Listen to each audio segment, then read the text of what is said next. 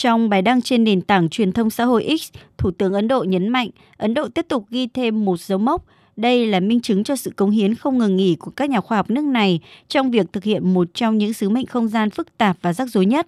Tàu Aditya 1 được phóng từ trung tâm vũ trụ Sadis Dhawan ngày 2 tháng 9 năm ngoái và đi vào quỹ đạo lần thứ nhất sau đó một ngày.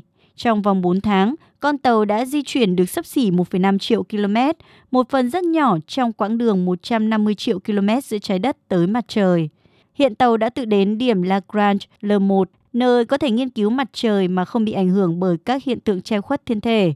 Nghiên cứu chủ yếu tập trung vào quầng mặt trời và tác động đến thời tiết trong vũ trụ. Tại điểm Lagrange L1, nhờ tác động của lực hấp dẫn, trạng thái của mọi vật tương đối ổn định, do đó giúp tàu Aditya 1 tiết kiệm nhiên liệu tiêu thụ. Dự kiến tàu này sẽ tiến hành viễn thám mặt trời và quan sát tại chỗ trong khoảng 5 năm. Bộ trưởng Bộ Khoa học Trái đất của Ấn Độ, Jitendra Singh cho biết.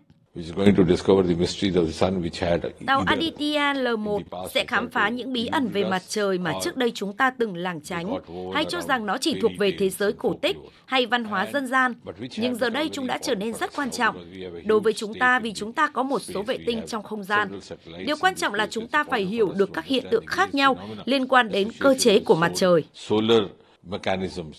Sứ mệnh không gian này là thành tựu mới nhất của ngành công nghiệp vũ trụ Ấn Độ sau khi trở thành quốc gia đầu tiên đưa tàu đến vùng cực nam của mặt trăng với sứ mệnh Chandrayaan 3 hồi tháng 8 năm ngoái.